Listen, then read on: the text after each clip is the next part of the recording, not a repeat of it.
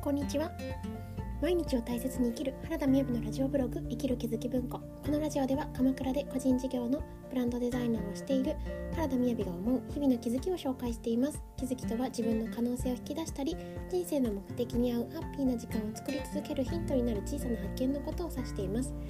サブテーマはみんな一緒に変わっていこう聞いていてああ自分にもあるなとかわかるわかると思うことがあればぜひコメントいただけると嬉しいです。はい今日のタイトルは「えー、賢者の書、えー、第2項、えー、可能性」というタイトルでお話ししたいと思います。なんだこの疑問形はっていう感じですけれどもこれはですね確か去年の年末にあのこう発信しながら、まあ、自分の中のバイブルが 2, 2冊あるんですよって話をしてその1冊ごと、まあ、その本が、えーと北川康さんという方の本なんですけれども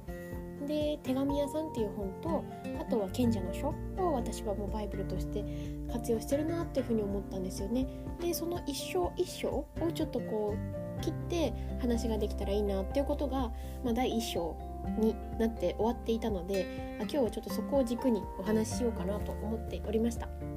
で、まあ、おりましたというのも、はい、3分前ぐらいのことなんですけれども。でまずはじめに12分近況報告ですが、えー、今日は日曜日ですね。気づいたら17日。やばい。っていう 何がやばいんだっていう話なんですがでも今この口癖も重要ですね。なんでですなんでかというと今日はですね私あの思考の学校というところで認定講師の活動もしているんですがそこの校長先生が開いている、えー、フォレスト出版さん主催のセミナーにオンラインで参加していたんですよね。でっていうこととあと昨日の夜私のコンサルをしてくださってる方とお話をしていたんですよ。で結構この土日はお仕事もさせてもらいながら自分のことを見つめていくっていう時間がすごく多くてでそこで気づいたのはですねなんかあ自分って順調なんだなっていうことを全然認めてなかったんだっていうことにねなんかすごい気づいたんですよね。順調とかそのそもそもあもうこう何て言うんですかねもっともっととかもっと頑張らなきゃとかなんかそういうねこう焦りっていうのがあったんですよね。なんですけどだからこうなかなか自分っていうのを認められてなかったのかなと思っているんですよ。でもともと見れてない癖はあることは気づいてたんですけどあでもでも本当に自分が思っていた以上に私は私のことを認められていなくって思っているよりも自分が順調だという単語に対してすごくびっくりしたっていうことなんですよね。でねこれなんでそうなったかっていうと実はここに紐づくお話は2つ3つこの 1, 1 1週間でありましてでそれも何何の変化か明確に分かり始めているんですね。あのもうちょっと成果が出たら 成果 もうちょっと結果がこう見えてきたらお話できたらなと思うんですけどそれこそ今日のフォレスト出版さんでのえこ理事長大石陽子さんの、えー、言葉あ大石陽子さんが事前に送ってくださった課題を、ね、ちょっとこうやってみてたんですよね。で分それだからこそ起き始めた現実がすごくあるんですよ。でその最たるところをお話しすると昨日ねコンサルを受けあの私が月に1回お願いしていってなかなかなかなかな費用だと 思うんですけどその2時間。でででも、うん、最後の最後に言われたのがですねなんか何を悩んでるんですか？みたいな感じだったんですよ。なんかこう自分で悩みを作ってるようにしか見えないみたいな。それで え確かにそうかもしそうかもしれないっていうふうに思ってもちろん、ね、今日自分ですごく見ていたらあのー、夏休みの課題があるじゃないですか。今日この話で終わっちゃいそうな気がしてきたんですけど。えっとその夏休みの課題を私は、えー、7月、ね、20日とかから始まるとしたらですね、えー、中学も高校も多分夏休みになる前に全部終わってるんですよ。でなんかなんかないと例えば旅行記みたいなのを書かなきゃいけないとか実際にその時間が始まらないとできないこと以外は夏休みになる前にほぼ終わってたんですよね少なくとも8月にまたぐことはほぼなかったんですよ多分ゼロじゃないかなと思うんですねで私なんかその時からあんまり変わってなかったのかもと思ったんですよ。というのはですね感じで終わりが来るところまでをずっとずっと頑張ってる感覚だったなと思って。だからいつになったら終わるの？いつになったら終わるの？っていうね。こう本音があったことにすごい気づいたんですよね。だから何て言うのかな。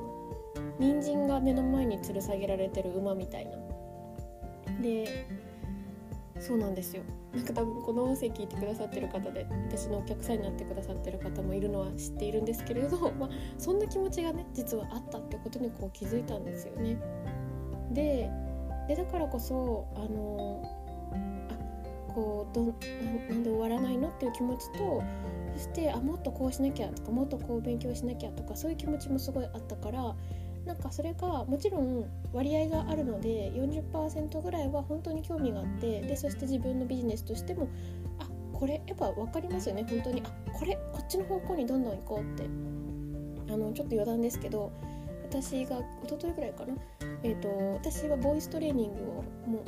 う受けていて今は3つ目の教室なんですけど一番最初は、えー、3年半前ぐらいに3年前ぐらいかな？に、あの、始めたボイストレーニング教室があるんですよね。でその先生がで、あの、今ですねもっとこうボイススキャンっていうような感じで声を通して自分の今の状態を知っていくとか自分の殻を破っていくとか歌っていう領域よりも、まあ、そっちの方もこう強くね出しているようなものを Facebook で見たんですよね。であぱ人ってその人らしくなっていくし私がお会いしてた時はボイストレーナーとしての先生だったんですけどでもやっぱ先生はそっちの方向っていうのを私も感じていたので何て言うんですかね。あのオペラとかそういうのを歌っていく人をお伝えしていく方っていうのではなくってもっとこう何て言うんですかね。声を通して自分を知っていくっていうコーチングみたいな方の方が強いというかであその人らしい形にこうなっていくだけどその私もその当時は当時でこう受けさせていただいてそれはすごく良かったですし私から見たらそれはなんか完成されてるように見えてたけれどその先生からしたらあ今度はこっちの方かなこっちの方かなってきっと少しずつこうシフトがでチェンジしているんだと思うんですよね。でで、まあ、そんな感じで、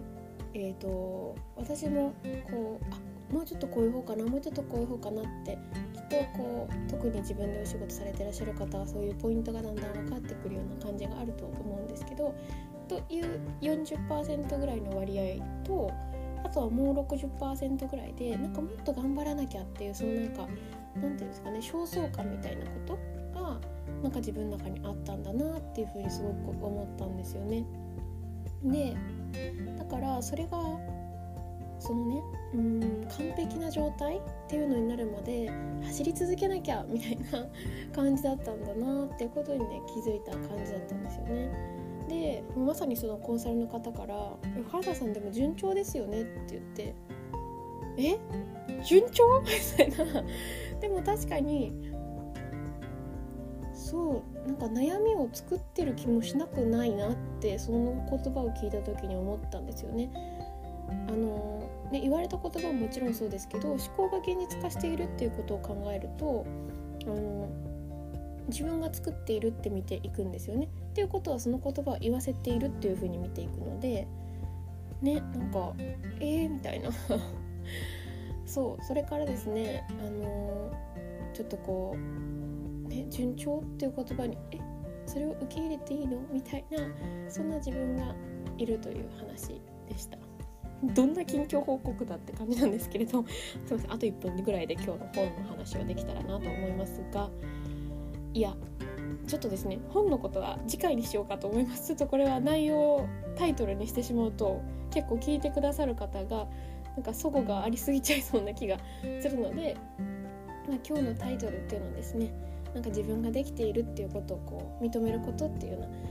タイトルなのかなって思いますけれどもあの本当にですねこれラジオブログって私はあの題してるんですよね。実は多分去年の12月の中旬ぐらいからこの言葉変わっていてでいろんな方にねアドバイスもいただく機会があったりしてでコンテンツ発信ねできていくのがとてもいいと思うんですけどでも私にとってこれはなんかそういうものを全部始めていくきっかけなんですよね。